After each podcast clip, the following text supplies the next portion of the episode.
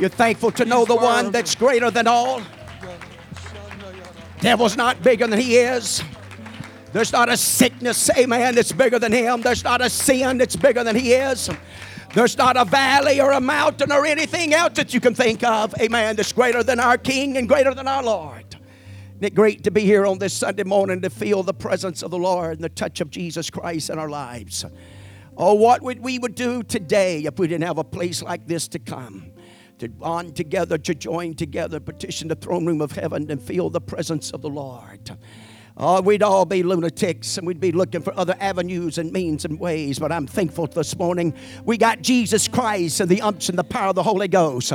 We got the revelation of truth and built upon a sure foundation. We're connected to the chief cornerstone that knows all of our tomorrows. We're connected to a kingdom that's not going to know any ending and a government that's going to rule over all governments. I'm telling you, we just got a taste and we're sitting in a heavenly place, but it's enough. It's enough. It's an earnest, but it's enough to persuade me, amen, that he's going to fulfill all the promises because all the promises are yea and amen in the Messiah called Jesus Christ. Praise God, praise God. He's still the healer of every disease, still the mender of every broken heart. He's the one that can take a mind that's been distorted and twisted by drugs, by the devil, by other things, amen, and make it sound. He's still in the business. He's not, he's not fixing to close up camp. He's not worried about what the bank account looks like. He's not worried about being voted out. He's not worried about a board, amen, to checking on him.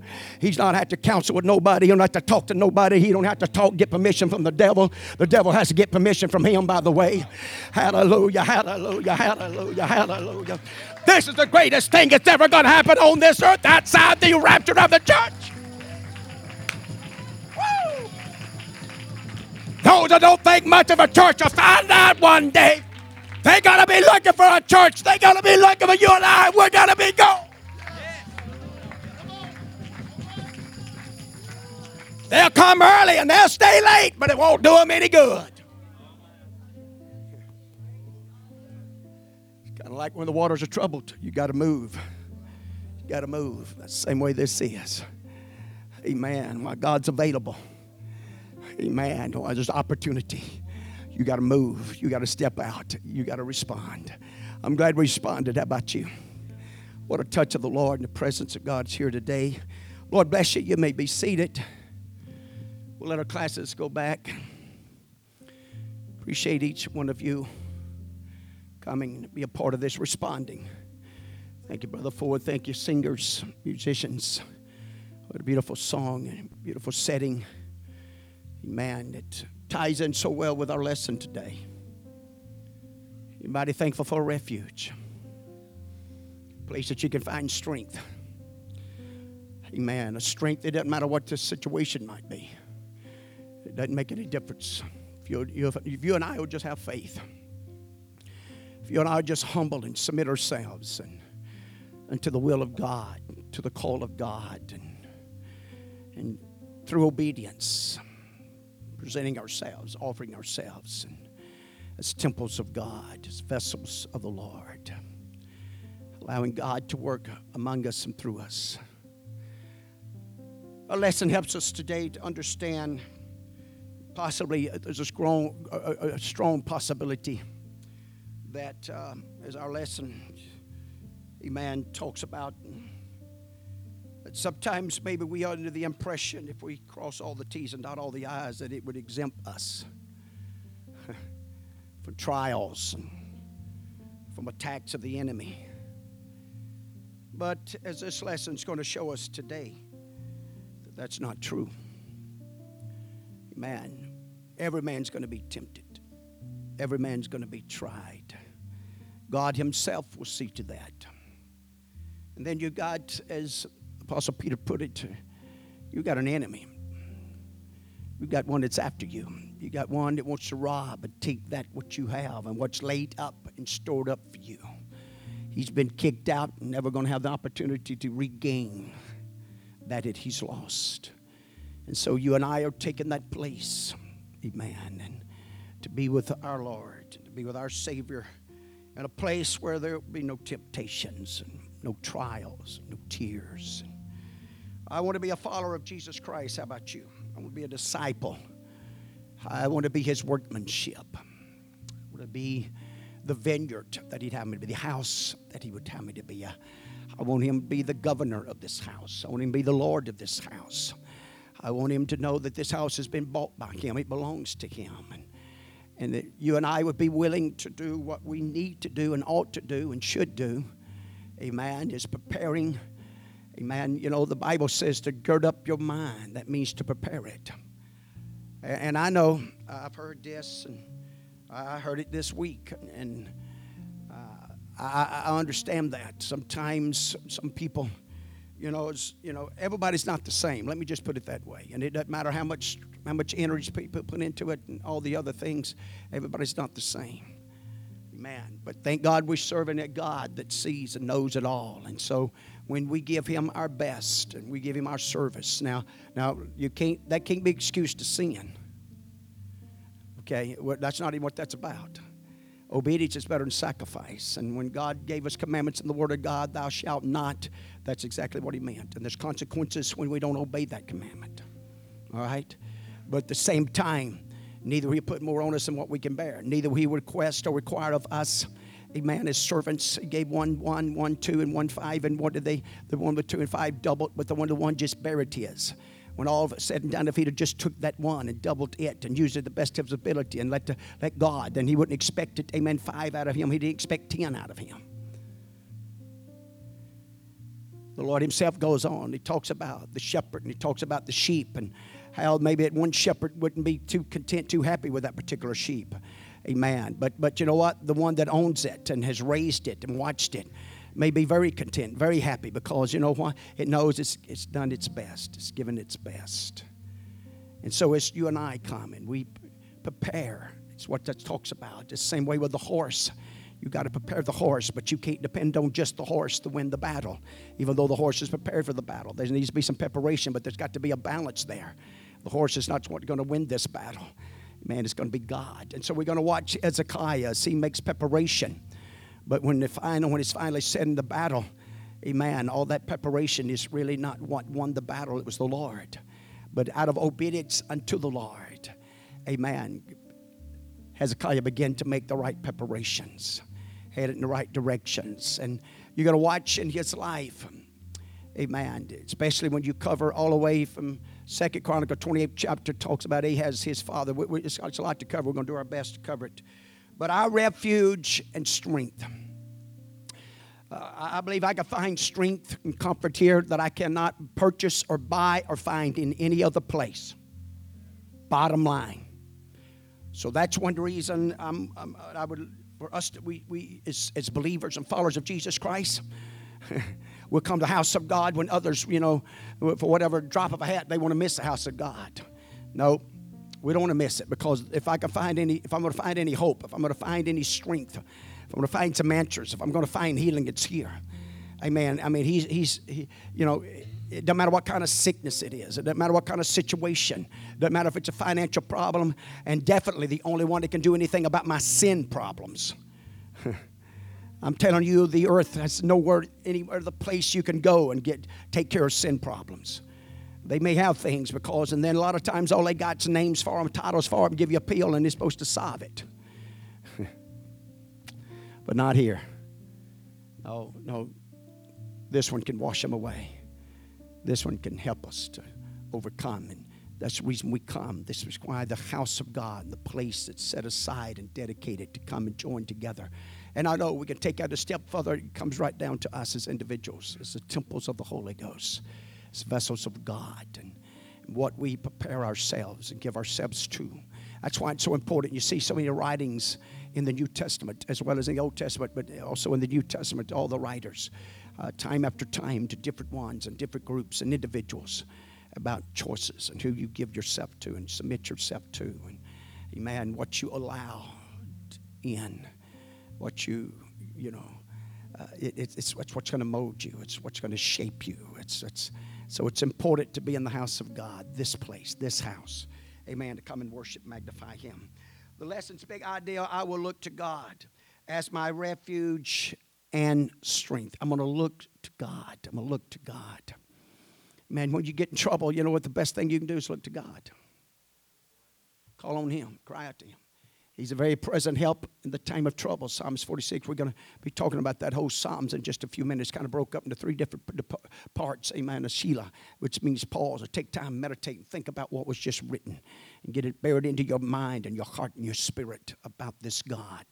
Amen. In Psalms 46. And, and so why? Because this is a place. And uh, if you watched, especially in the last few years, and if you watch our nation, and uh, you, you, you, you, can witness this. Anybody that's got any age at all amen. You can you can remember you know 25 30 years ago sundays you know sunday everybody was going to church somewhere. They was you know for the most part there was a high percentage but that percentage has fallen off drastically amen. And now there's been means and ways amen to even make it less. And and and some of those some of those things amen if we're not careful from the pandemic amen is, is prone and subject to rob us Amen. Thank God for technology and thank God for means and ways that we can reach out in the highways and the byways, and especially when people that cannot make it to the house of God. I mean, it's impossible. They're sick, they're at work, whatever. They just can't make it.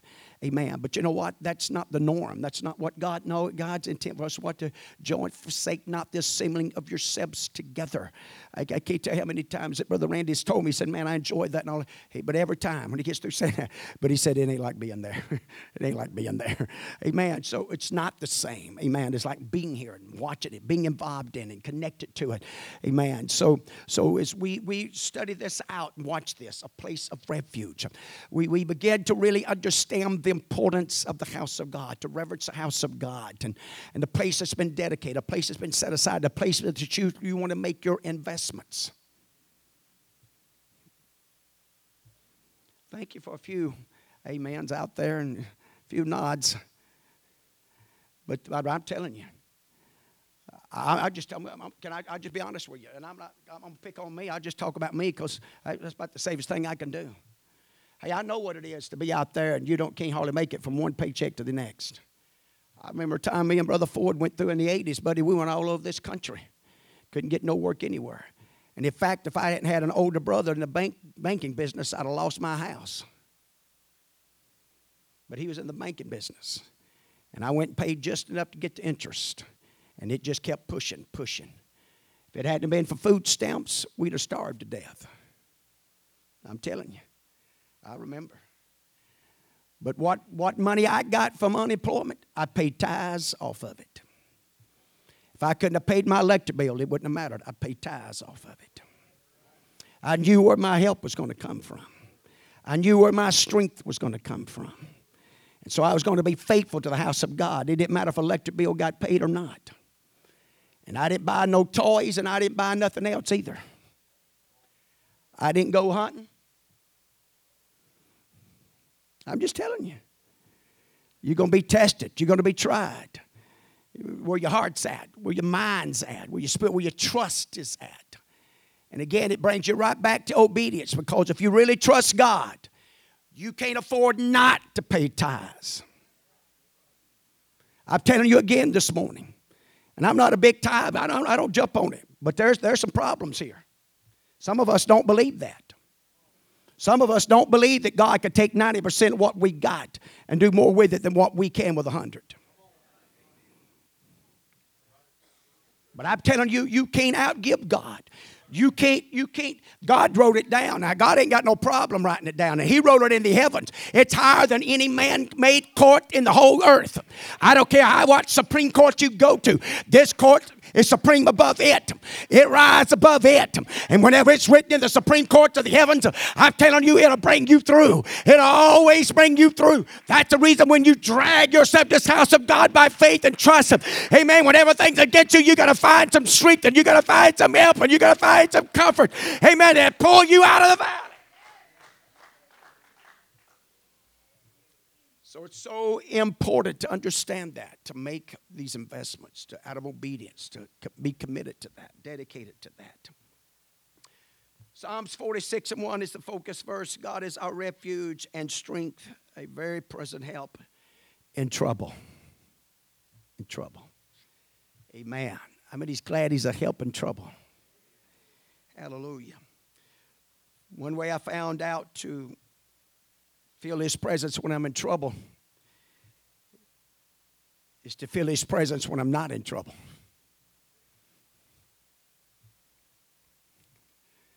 I know none of you, you know. can I can I just be me for a minute here? I'm sure none of you, you know, you got them phones now with that ID stuff on it, and you could tell who's calling most of the time. Mine's messing up. I ain't got a clue most of the time who's calling me anymore, so I have to answer all of them. They, we've tried to fix it, whatever. I tell them that phone's just not smart. I can mess them up. Uh, smartphones, they not a smartphone. I promise you. but anyway, if the ID comes up, you see that ID and you said, I wonder what they want. you know what I'm saying? All the time they call me is when they. I don't want the God of heaven. All right? I don't want the God of heaven. William Moore? Well, man, he's praying. he's knocking on heaven's door. He must be in trouble. No, we don't want that, do we? No, we want to do it on a regular basis. And even though God knows everything, I'd much rather, and I, can I just play this out a little bit like I'd much rather, you know, if there's an angel up there, you know, it's kind of operating the door. And, hey, man, I'd much rather, you know, if my name comes up and he just, hey, man, this guy calls all the time, man, open up the door. And they're shocked all of a sudden whenever they say, man, you mean you in trouble?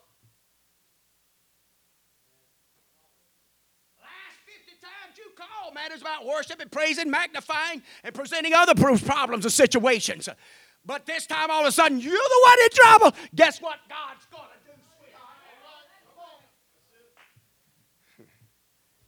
And I'm telling you what, that's the reason the Bible talks about. He's a very present help in the time of trouble because he knows who he can depend on.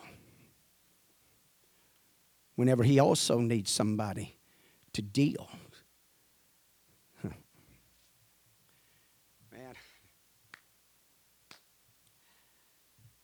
You know, sometimes God needs, you know, Paul calls us soldiers, right?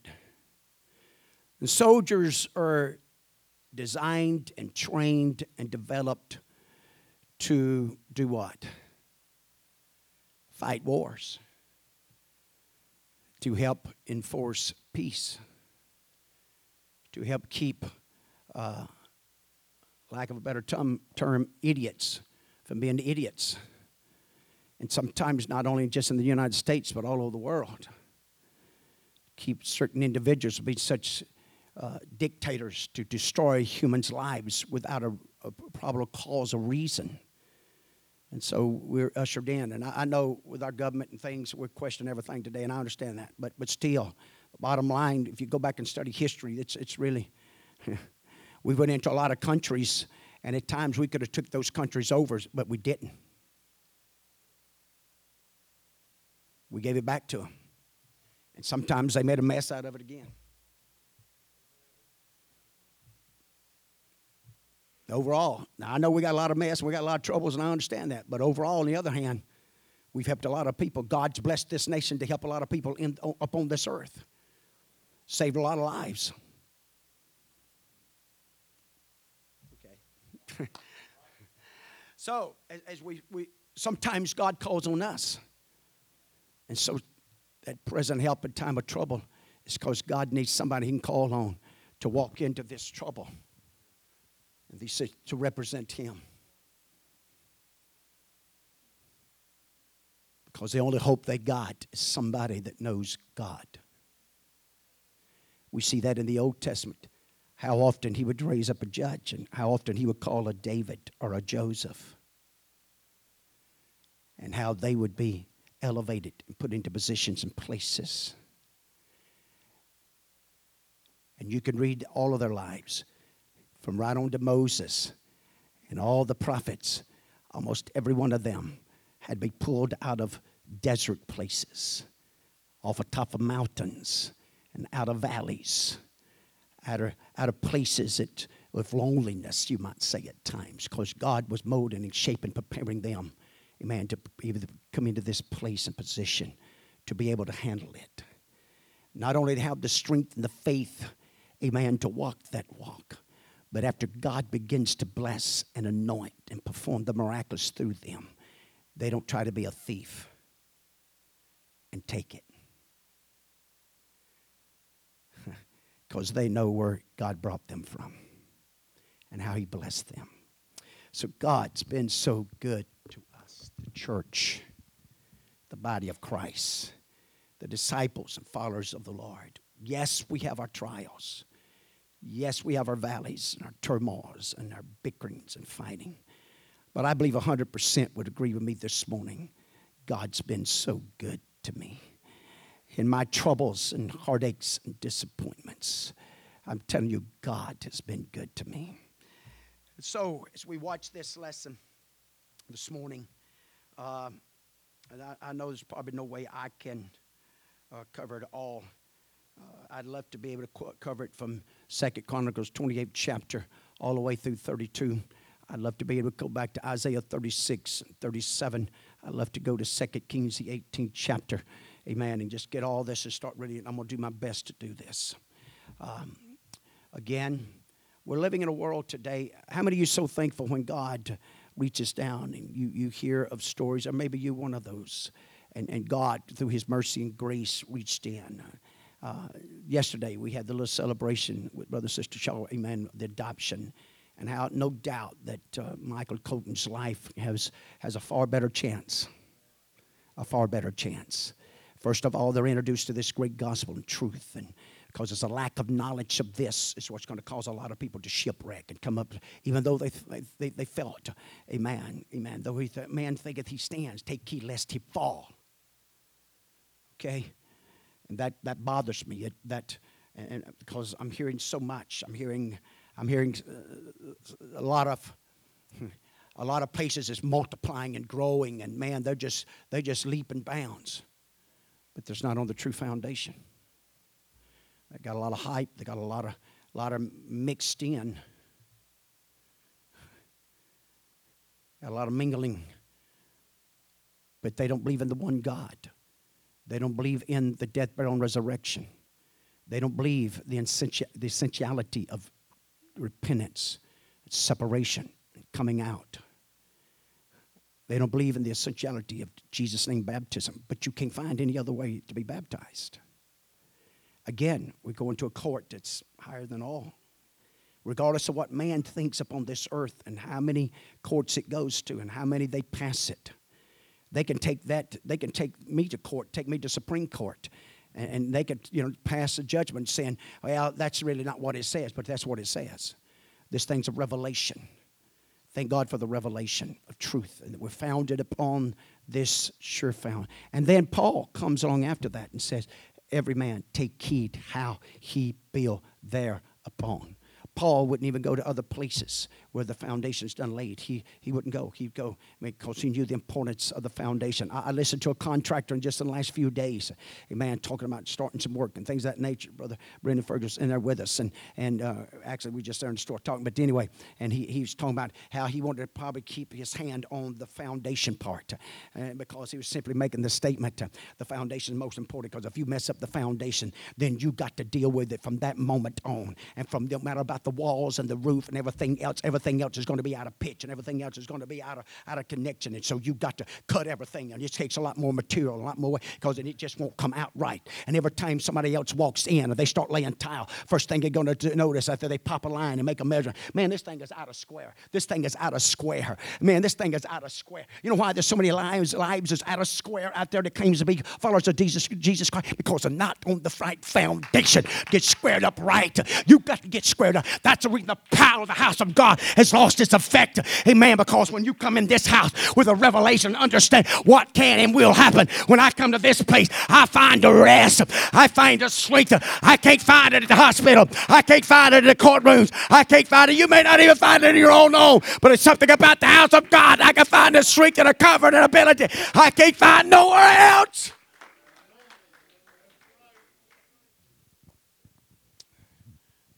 But let's admit it world, times, Hollywood has done its best to destroy the house of God. It's treated now in a manner and a way that with with little no respect at times. Come any old way. And we got, we got, and I don't blame, I don't blame the pew for that. I blame the pulpit. Because, because so many of us now has got where we want to come just any old way. We got where some of us that we don't want to come early and spend time in prayer either. We'd rather go golfing. I'm, I'm, I'm getting on something. I'm on. so, the importance of the house of God. Now, watch this. The 28th chapter, Second Chronicles, Ahaz. This is, this is the one that fathered Hezekiah. He, he walked, he did walk not in the ways of the Lord. Now, if you read that chapter, and time won't allow me to recall it all, but anyway, if you read that chapter, watch this. Everybody's worshiping today. I don't care if they're in the house of God or not. Everybody is worshiping something today. Whatever you, the individuals chose to go or not to go or give themselves the paces, but everybody is worshiping. And, and if you look, go back and look at Ahaz, he, he loved worshiping but not worshiping the way of truth. In fact, he wanted to take the temple that God had been designed and set up and he wanted to go in there after visiting other places, and he wanted other altars and take out the brazen, no, and take and push it to the side and build a more fancier altar, and one that he felt was more that would be more suitable to him and what he would give himself. And he began to build groves and do this and do all these other things to tear down. Amen. He even started putting priests and Levitical ones of lower state, amen, that wouldn't stand our belief for nothing. That's the reason it's a very dangerous thing. And watch this. We're still in the we're in that what we would call the Laodicean time, amen. That's reason you're seeing so much shaken up and different things going on, amen, in spiritual leadership, amen, if they're not careful. And I talked about it some this week, and I'm not sure what they all felt about it and thought about it. And right on to my oldest brother, amen, about, you know, some things going on in the Methodists and things of that nature. I, I just told him, hey, you can't be run by boards. It wouldn't shock me, amen, if, if the preachers don't even get a vote on it. They're sending individuals from each church to vote whether or not what to do. Now, you tell me who's ruling it. I ain't being ugly. I'm just telling you where we at. And we're not exempt. And so, with the house of God, the place of refuge. So, for it to be a place of, of refuge, for it to be a place. Now, watch this. Why is that so important? Notice refuge. Of refuge is a place of safety, a place of comfort, a place that uh, you feel secure. Amen. Against what? Against the storms, against the enemy. Amen. You know, you wouldn't call this a storm shelter. Amen. If we didn't have no walls up. You would call this a, a storm shelter. You know, I, I take you back to a real simple little, little, little story. Amen. Three little pigs. You got a wolf after you, buddy. Believe it or not. And you can build it out of hay and wood and stubble, but I'm going to tell you what, he's going to huff and puff and he's going to blow it down. And I'm telling you what, the devil's doing a lot of huffing and puffing, and a lot of them has been blowing down. but listen, baby, she's going to survive the storm. She's going to she's going to rise up. She's like that old ship of Zion, buddy. You just load her up. She can handle it. She's going to handle it. She's going to. You just get in and stay on board. You just get in the ark, honey. It doesn't matter, amen, if we're going to be in this ark over a year, and you let the waters come from beneath and from above. But she's going to survive the journey. Cause why? There was a man that heard God's voice and built it just exactly like He said to Billy. But pitch on the inside and on the outside and put it all the arrangement. He didn't do any of it. So, same way here. When you start talking about this, and so you go back and read that 28th chapter, you'll see what Ahaz done. And then after he died, and the writer talks about maybe, and I don't know, I don't know. I, I just know Hezekiah's 25 years old now. And when you pick up with him, he's beginning to reign. And he talks about when he's a child, he's watching when he's buried. Now, hey, I don't know all that. Okay? It's a possibility. I don't know, but, but I do know this. The king, Hezekiah, amen. The first thing he began to do, the first thing, the first year of the first month of his kingship. He didn't order in new, new furniture for the, uh, for the palace. he didn't order in a new desk. Didn't start running around killing this one or that one, amen, that may take the kingship from him. But the first thing, not the preacher, not the priest, not the Levites, the king. The first thing the king done was give orders to open the doors of the house of God. It's the first thing he done in the first month. Then after that, calling the, the priests, the Levites, calling them, said, I want you to go in, We're going to open up the doors. Watch this. Everybody didn't just go in. There's a process. Honey, there's a process to get in this kingdom. We're going to do it either God's way or we're going to miss it. Jesus, Jesus taught us that. Jesus said that. You know, I am the door. If you try to come up any other way, you come as a thief and robber. Okay? And so, watch this. As he begins to work with them and begins to instruct them, they go in first. They got to clean the tabernacle. They got to take out the altars and things that weren't supposed to be there for, before any worship could take place. Folks, I'm telling you, well, listen to some of this. Oh, glory's coming back. Oh, glory's coming back. Because when you get them altars, and you get, there's a tabernacle plan, sweetie. It's a tabernacle plan. This is a place of altar of incense. This is a place of glory. This is getting behind the veil. If you wait and just blunder in here, without going through a process out yonder. You came in as a thief and a robber. I'm talking about people that claims the Holy Ghost. I'm talking about people that been instructed, but just simply out of stiff neck rebellion. I'm gonna do it my way anyway. It won't happen. But watch this. So he starts cleaning up the tabernacle. He has them to go in and start cleaning, putting things, you know, where it needs to be, and took out, putting back altars where they ought to be.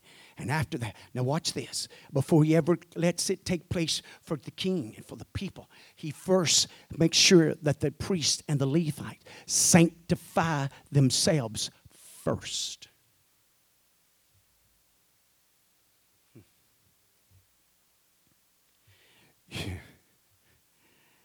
Watch this. We live in a world today, because I was kind of questioned. I said, well, I'd find another place to go. They voted in, didn't vote out, didn't change. There's no way I'd sit under homosexual in the pulpit, bottom line. I'm not going to do it. Okay? And so here, at first, if the king Hezekiah had not made sure that Levites uh, and the priesthood had sanctified themselves, follow the orders of offering the lambs, the sacrifices, and what, and sprinkling the blood, and going through that plan and becoming sanctified first. and then, after that was done, they come in. It brings them in. And all this process, now watch this. It took eight days, and it was 16 days later. It took them eight days just to clean out the tabernacle. 16 days before they get back with a report and start this process. It takes time, folks. It takes, takes some time and some energy and some commitment for this to happen. Scriptures told us how quick can you get dirty? How quick can you become unclean?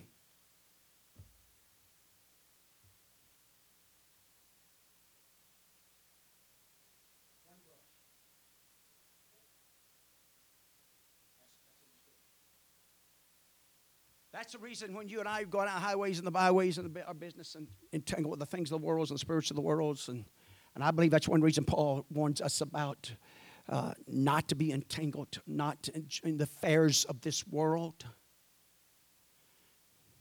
I think you have to be careful with that because you can become in, involved in worldly affairs. well, y'all looking at me like this morning like I'm. You got to remember, you, you got a devil. And you got one. He's been conniving, deceiving, and, and trick, trickery, snare. You know what a good uh, Billy Billy Breland, he can tell you about this. You know how you catch them old sly coyotes? Man, when you set that trap, it's not out in the wide open out there in the middle of that road. Man, he's, he buries that thing. He makes sure he uses gloves and use all these different things, make sure that none of his scent is left there. He makes the dirt and all that, makes it look like just as natural as it's always been. And when he gets through with all of that, he's got a little antidote that he's mixed up.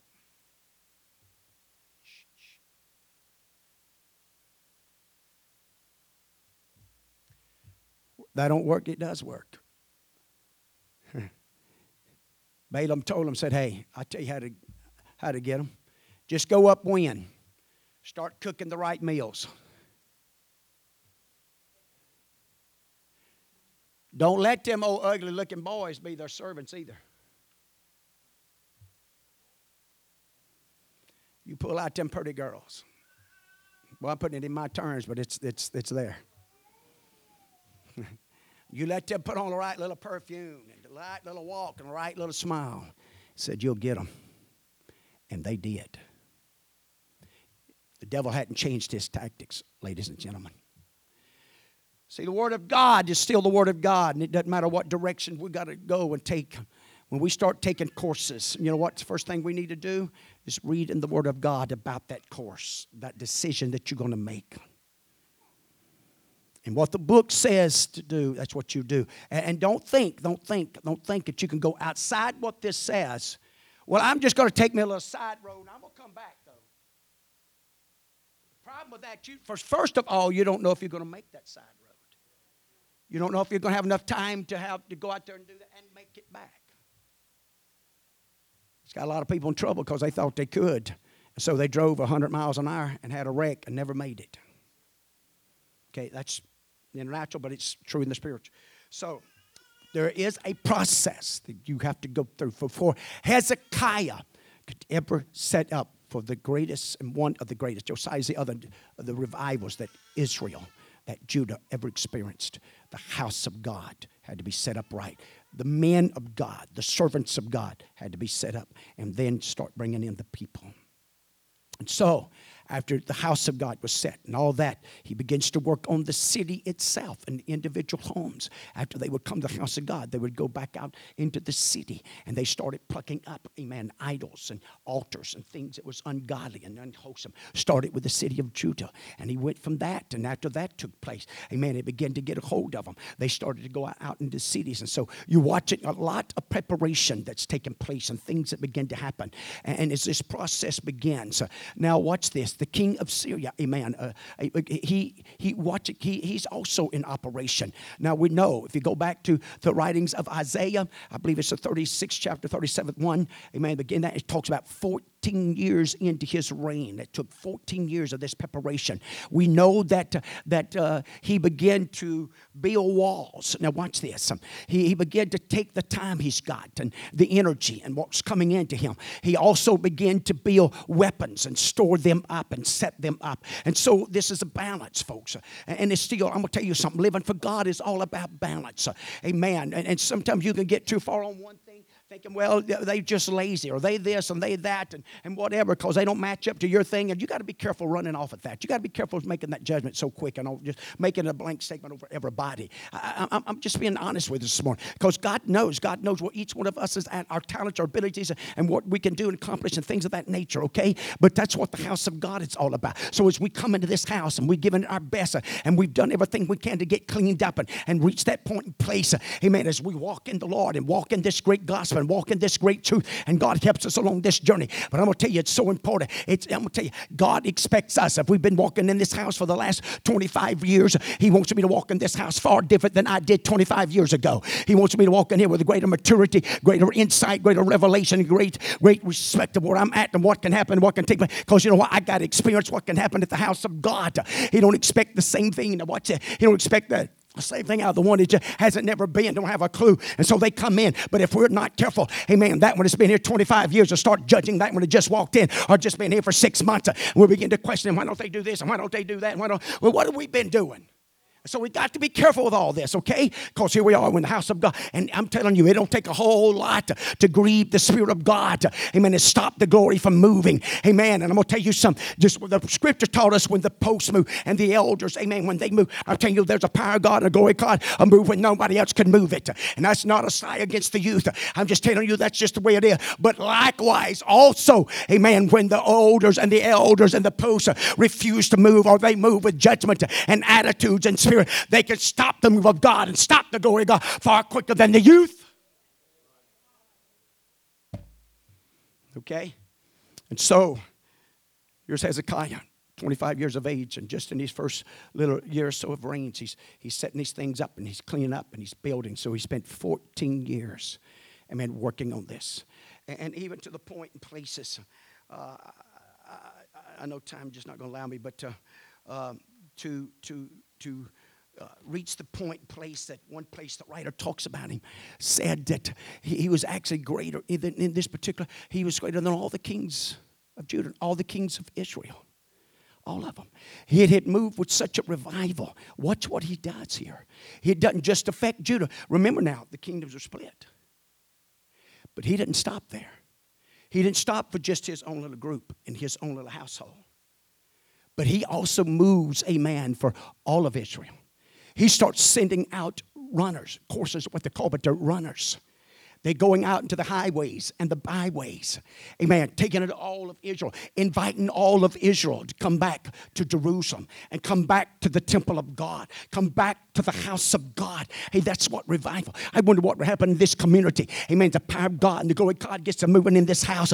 Amen. All the backsliders start getting stirred up. All the backsliders start realizing, you know, that's my answer. That's the place I'm going to find comfort. That's the place I'm going to find strength. If I'm ever going to overcome this addiction, it's going to be by the house of God.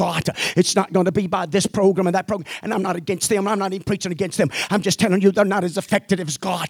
They don't have the power and the authority as God does. They don't have the ability, amen, to deliver and set us free. He that the Son is set free is free indeed. And there's no limitations in that freedom. Hallelujah. And He has a power and ability, amen, to restore the backsliders and restore the lukewarm and move all in. But this is what they got to do. They got to have a place to come, a place where the glory moves, a place of the power of God. And this is what Hezekiah understood. And so 14 years he works at all of this, even to the point he starts building walls up next to the towers. He starts building walls. It's further out. Okay? We're watching all this unfold and all this taking place. and I can't help but believe because now here comes here comes the king of Assyria. And if you go back and read, especially in Isaiah's writings of the 36th and 37th chapter, Go read where he comes boasting and bragging. He'd be bragging on all of the cities that he has taken over and all the powers and all the other kingdoms and how the, all the other gods had failed them and come up short. Amen. To the point, amen. Now, watch this. When Hezekiah hears about it and the word comes to him that here he comes. Now, watch this. before we come to Hezekiah for the city of Jerusalem. There's the battle. All of a sudden now he's got his eyes on the city of Jerusalem. And, and the Bible says that he took all the king, all the cities of Judah, all the cities around Jerusalem. Jerusalem's the only city, eh, man, that, that in Judah has not been taken. I mean, he's wiping them out. He's cleaning them up. All their gods are failing. All their gods are coming up short. Amen, are not able to deliver them. And he comes up and he begins to brag and boast them. In fact, he uses the Jewish language. Even even though the, the team that had been sent out to him told him, said, hey, we know the Syrian language. You can speak in the Syrian language. He said, oh, no. He said, we come to be a voice. And the, and the Bible says, with a loud voice, he lifts up his voice to them that's on the wall. To them that's sitting in the pews, them that's sitting in the house of God. He begins to lift up his voice because you know what? You know who he attacked? He attacked Hezekiah. He said, You're going to believe Hezekiah? This is the one, amen, that come and tore down your altars. This is one that come and tore down your old way of worshiping. When he pulled down that serpent and the altar to that serpent because they made an altar, amen, to the serpent and a worship to the serpent, serpent, amen, and sent them to God. And it came a curse to him instead of a blessing. And so Hezekiah had even pulled down that old that old serpent way. Praise God. Hallelujah.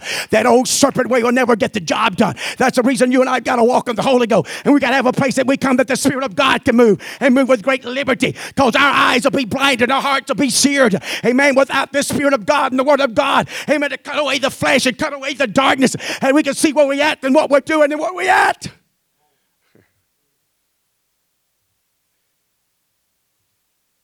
Now, this is, this is just me, what I'm fixing to say here. I've never heard nobody ever say this but me. But I believe you'll watch David and all of his actions when he took Bathsheba and when he had Uzziah killed and all that unfolded. I believe he was blinded to a point that's being king and holding his position that he justified himself he okayed himself until a man of God walked into his life. And all of a sudden, when he gave him the little story about the little lamb, you lamb, the light came on. Realization got a hold of him. Oh my God, what have I done? And he didn't do like Saul, blame this one and blame that one of the condition he was in. He took the blame and he started repenting, and even to the point, I've sinned against you, God, and you only. So that's that's the power of a temple, of a place where Spirit of God, the truth of God. There's got to be a balance of doctrine and spirit. You can have spirit without doctrine.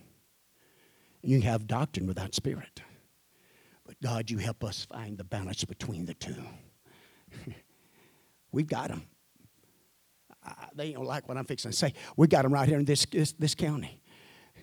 They got a lot of spirit, a lot of emotion, a lot of shout, a lot of dance, a lot of. And we've got them. It's got a lot of doctrine with no spirit. don't shout about nothing. Don't want you to speak in tongues. Don't want you to but I'm going to find my place right in that, right in that middle, in the truth of God, with spirit and doctrine. Because that spirit won't survive, that emotion won't survive unless it's founded upon a doctrine, on a teaching, on a chief cornerstone, on a sure foundation. You can take a foundation, buddy. You can just you can just come out here and just pour it out, and you, you could take number one material, start building the walls. You put up the best that got, the best that got to offer. Now you watch this. What, what, did, the, what did the chief cornerstone, what did, he, what, did he, what did he instruct us? A wise man will do what? Dig down. Build on. Foundation. Get on a rock. Get on a rock. It's unmovable. It's unshakable. And I got tired. So as you watch this, the, the unwise will do what? Builds on the sand. He don't, he don't, he don't dig no footers. He don't put any wire in it. He don't get no fi- fiber in the cement. He don't take any of those. He just said the foundation don't matter. It don't matter what church you go to. It don't matter what you really believe. Say, I believe when it comes to you and God, I believe that's just between you and. Well, that's funny. God didn't say it that way. But I tell you what He did do. He set up a church that the gates of hell shall not prevail against. But you got to build the church the way He said to build it. Just like he told Noah to build an ark. Just like he told Moses to build a tabernacle. Just like all of that was set up so he could come and, and work among them and, and guide and lead them. It hasn't changed today. In our technology and all the worlds and all the freedoms, even in America and all the independence, all the independence that America shoved down our throat. We don't need independence. We need one another and we need God. And we can't make it without both. I'm telling you, both of them's got to work hand in hand because I can't make it without a foot and I can't make it without a hand and I can't make it without an eye and I can't make it without an ear. Hallelujah. Everybody's important. I don't care what part of the kingdom, what part of the body you are. You're important. You're important, amen, to fulfill the part of the body. It doesn't matter what position you're holding. As long as you're in the kingdom of God and pleasing the head. Pleasing the head, what happens to be Jesus Christ that set up the fivefold ministry. For what? The edifying, the building up of the body. The body's a temple of God. The body's a place where God can operate. And this is how he ministers. This is how he reaches out. This is how he touches. It's through us as we're led by the power and the authority of God. And so we got to make sure we build upon this foundation. Amen. And get it right. Get it where it needs to be. Because you know why? The enemy's coming. Now Hezekiah could have backed up and said, Oh God, we got all this stuff, we got all that. Or he could have let pride got a hold of him. Praise God, we're ready for him. Just, just bring that little punk on.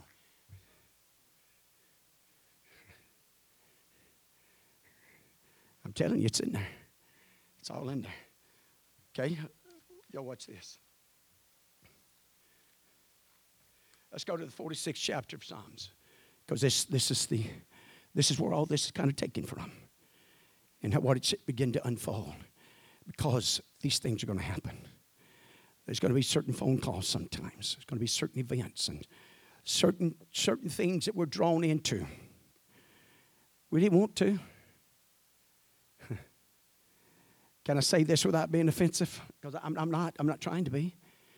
But sometimes we're drawn into some troubles and circumstance situations. It's because who we know. I ain't talking about Jesus there either.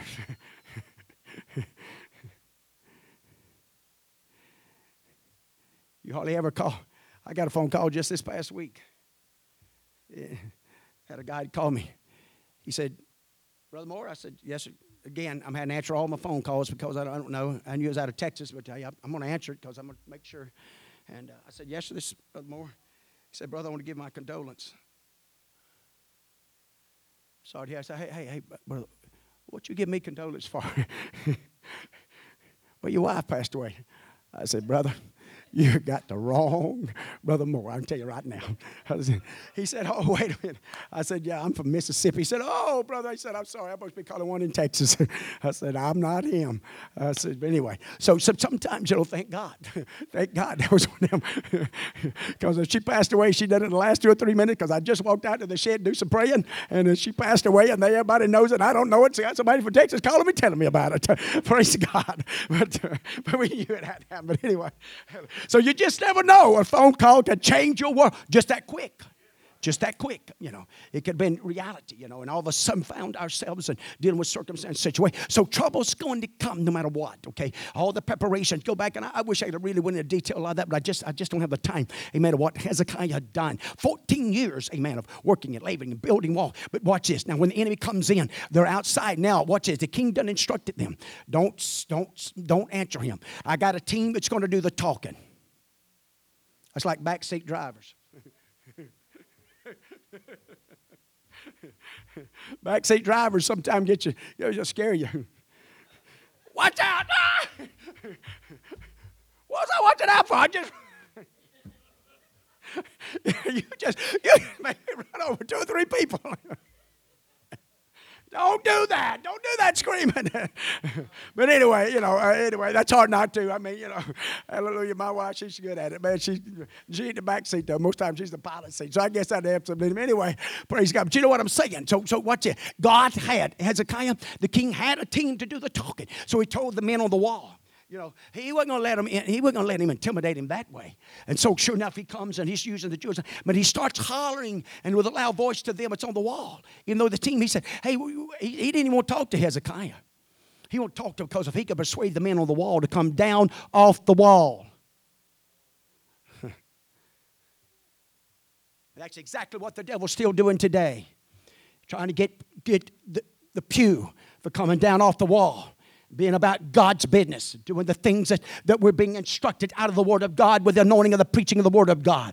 And then he begins to, you're going to believe in that old Hezekiah? Amen. He's going to deceive you. He's going to cause you all to starve to death. I tell you what, my God, my Father, amen, He can bless you. He'll give you vineyards and, and, water, and He promised them all of these different things. Hmm. But thank God they listened to the king and they didn't answer him a word. I have, I have, a, I you know, you know that military. They got a way of eh, putting it in them, buddy. They don't blink their eyes. They don't do nothing. And I have a feeling they just stand up there like that. Like he didn't even exist. You know, sometimes it do us good, act like the devil doesn't even exist. Or just say, talk to the hand because the ear is not listening. you're wasting your time knocking on this door because you're a liar and you're the father of all lies. I done read what's in the book. I'm telling you. Going to leave that alone, but, but I'm telling you, it's happening.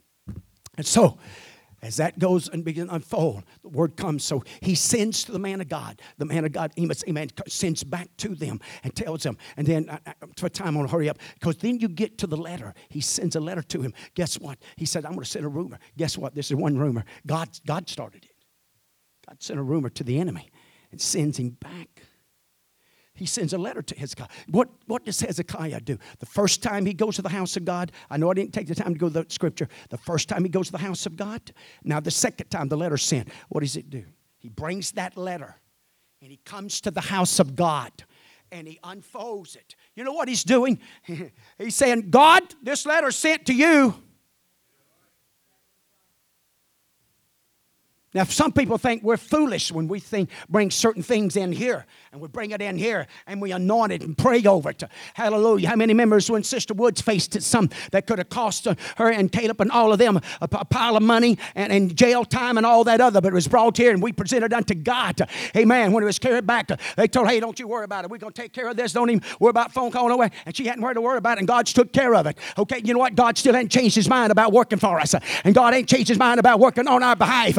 And and God knows all the ins and outs and where we're going and how we're going. But God's a faithful God. And when you ask Him by faith, it doesn't matter what the outcome of everything else is going to be. He's going to be faithful to your request. He's going to be faithful to your prayer. Why? Because it's presented in the house of God, in the house of the God, not just one of the God, but the God. Because we believe in the only wise and saving God there is, the only wise and saving name there is. And so when we start asking in His name, and we start presenting, hey, you can expect something happen. That's what Hezekiah done. Reads it, presents it unto Him. And so when all this is said and done, unfolds. Now we're going to go, and, I'm going to do it, try, try to do it kind of quickly. Uh, Psalms 46. God is our refuge and strength and a very present help in trouble. Therefore, will not we fear though the earth be removed? What, is, what, what would he be talking about here? David. David's a good example. He help us out here. He knew what it was to watch authority, both in politics,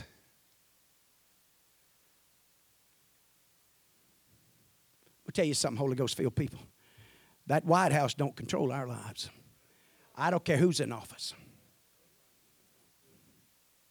Don't control our faith in God and our emotions.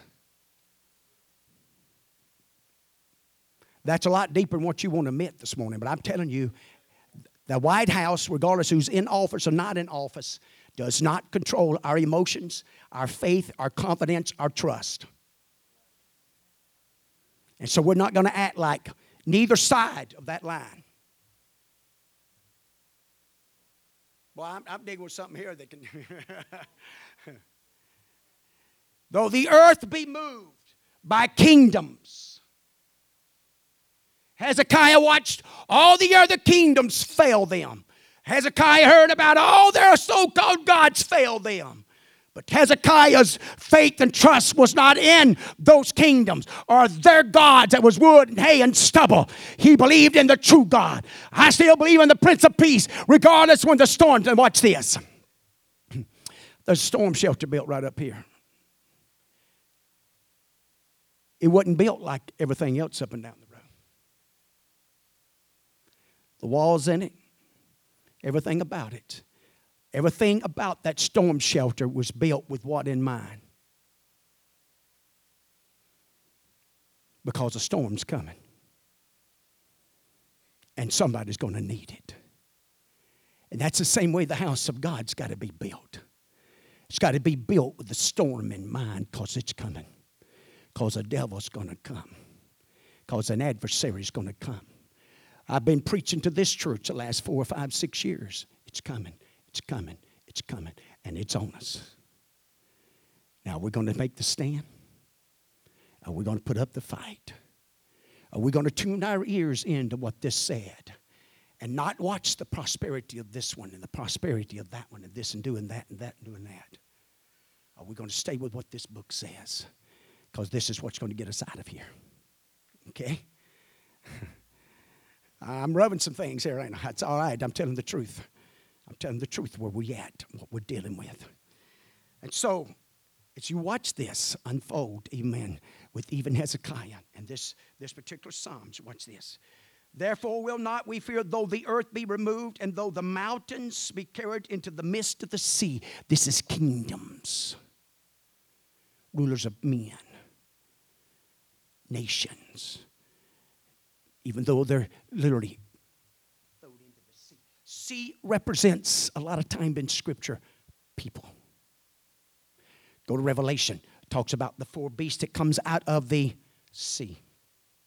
It talks about the whirlwind and the four winds upon the sea. Scriptures taught us not to be tossed to and fro. I don't care if it's a political win.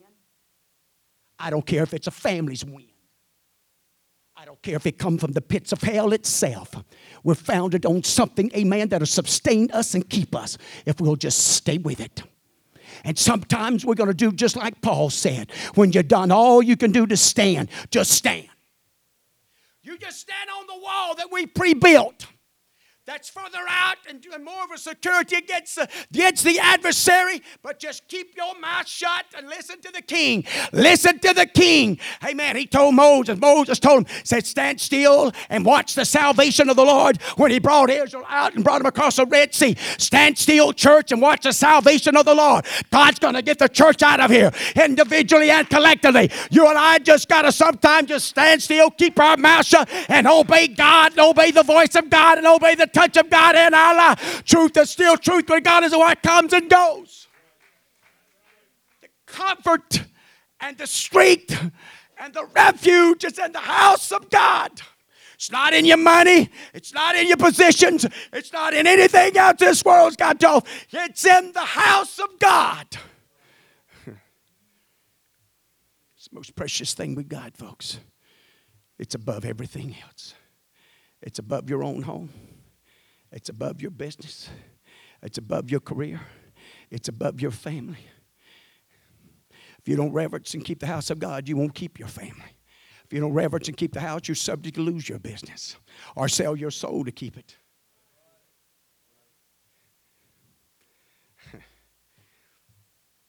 So, though the waters therefore roar, notice, and be troubled, turmoil. That world that sea of that world, the king of that world, it's in turmoil. It's, it's driven out of lust, it's driven out of pride and arrogance and high mindedness. Who's going to be on top? Who's going to be the richest? Right now, all this mess from Trump and all that other, by all that mess, that's all that's all is. I'm not going to get caught up in it. Because all of them's going to dust. All that's going down, folks. The stage is just being set with all that's going on across these worlds for the Antichrist to start with. And if we're going to look for men, amen, outside of Jesus Christ, then we're going to be in trouble because we're subject to running to the Antichrist. But we're not running nowhere. We know, we know the rapture. Amen. And most of them still hope and believe in Revelation, the fourth chapter. Amen. When he called John up, called John the Revelator up, I hope the church lays in, but Brother Booker, it's going to pan out. I just hope I can stay in the pan until it gets panned out. Hallelujah. Praise God. So as we watch this, Amen. And this is the first part of it. And he says, Though the waters therefore roar in trouble, though the mountains shake with swellings thereof, the swellings of that pride and. Hey, and I'm telling you, I'm telling you right now, you don't know who's going to be your president next month, next year. It's just that shaky. Everything is so shaky. Everything that man's built, amen, is going to be shaky. Everything that God cannot be a part of. That's the reason Bible warned us, amen, that our laboring and working, that God could be in the midst of it. You can get up early, you can stay up late and work with all of your heart, but if God's not in it, it's in vain. We want God in it. I don't care how simple it looks or whatever it may look like to everybody else. There's God's in it. The habitation of God can be in it. And the blessings of God can be in it. It doesn't matter what we drive. It don't matter what we live in. It doesn't matter how we dress and how fancy it is. What really matters, amen, if we're glorified with the kingdom of God the move of God, the power of God, because that's the only thing that's going to get us out of here. The next part, that was Selah. You meditate, talk about that anyway. There is a river, the streams whereof shall make glad of the city of God, the rivers. Now we go from a sea to a river. Out of your belly shall flow in the midst of the sea and its turmoil and roaring and everything, but out of the church's belly, out of the witness belly, out of an earthen vessel with a heavenly treasure, can flow out of our belly rivers of living waters that's calm and peace and knowledgeable and helpful. Don't feel like that's going over too good, but.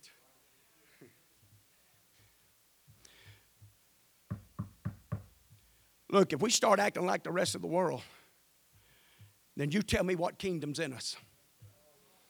If I start responding to the, the storms and circumstances, situation like, like the world responds to it, then what kingdom's in me? I'm coming to the house of God. I just say it wouldn't be trouble. We got him, buddy. Hezekiah had him, But he knew where to bring them. It amazes me how many people will miss church when trouble comes.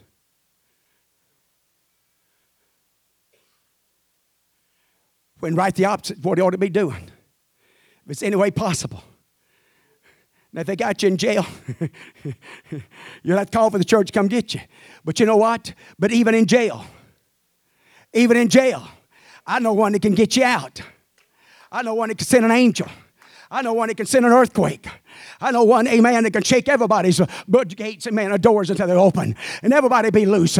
But you know what? Nobody wants to leave because all of a sudden, amen, the dungeon becoming a house of God, a place, amen, where it wasn't raging and roaring and all that. Even the old drunk said, I'm said, hey, I kind of like this. This is far better than anything I've ever experienced. Hey, something about, hey, I'm telling you, you can, God can bring a drunkenness out and in 15 minutes sober him up. It took three days for the world to sober him up, but God can sober him up in 15 minutes and fill him with the Holy Ghost and a wine. Hallelujah. Turn his world around, turn his life. That's what the house of God would do. You and I are testimonies and witnesses of the power of the temple of the house of God. Help us not to fail. Amen. That's the reason we can't be full of anxiety. That's the reason we can't be full of bad attitudes. That's the reason we can't let the wrong spirits get hold of us.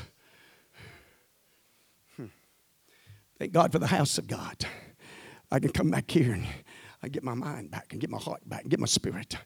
That's what the house of God's about. This is where I find a strength, a strength you can't, you ain't find it nowhere else. It's here to be victorious, to be an overcomer. Amen. To walk in the powers and the love of Jesus Christ. Amen. The streams that make glad the cities and the holy place of the tabernacles of the Most High. God is in the midst of her. Hmm. She shall not be moved.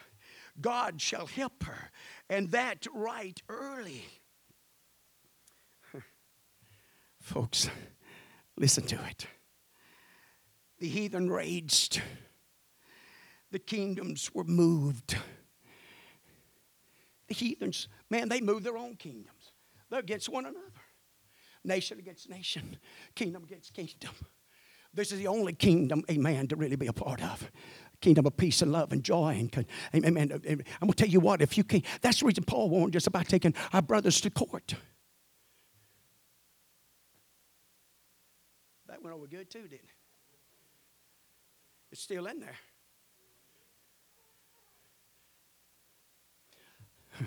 I wonder what happened in the United States if somehow they would wake up and say, you know what, I'm going to quit taking my brothers and sisters, I'm talking about uh, even out to the uh, uh suit every time. You know what, it wouldn't be near as expensive in business if you'd have to worry about so many lawsuits. We got people starving to death that some places could help them out. But you know what? They had to throw the food in the trash can because they came to take the chance of a lawsuit. Because somebody gets a little bellyache. And you got some hot shot with a silver tongue come shooting up in court. Hey, I'm telling you, there's spirits behind every bit of that. And the only place you can be delivered from that's the house of God and becoming the temple of God and walking, amen, together. Hallelujah. And that's the reason it's so important for there to be unity in the house of God. That's the reason it must be to walk together. We must agree together. Why do you think the devil's doing everything he can to cause us to disagree? Finding a little ill imp, a little thing, a little hurt thing, or this uh, hurt feeling over here to cause disagreement. What about a place to cause that to happen than at the house of God? Because if he can ever get the house of God, he's got everybody and everything. But as long as the church is here, as long as the church is here, amen, you know what? We can resist him. We're gonna be, we're gonna be a force that he's always gonna have to contend with. As till this church is raptured, buddy, he's gonna have to contend with us. As we walk in the Holy Ghost and walk in the truth of God to be a testimony and a witness of His greatness and power. Thank God for the strength that we can attain from the house of God. You can stand. I, am about through. I know my time's up. Praise God. God's in the midst of her. She shall not be moved. Church is not going to be moved, ladies and gentlemen. Let come and go. What wants to? The church, the church, the church. We found it. We're established. We're settled. We're stable. God shall help her. And that right early. The heathen's going to raise, the kingdoms are going to be moved. Amen. He uttered his voice, the earth melted. The Lord of hosts is with us. The God of Jacob is our refuge. Our refuge. Our place of safety. Our place of comfort. Our place of assurance.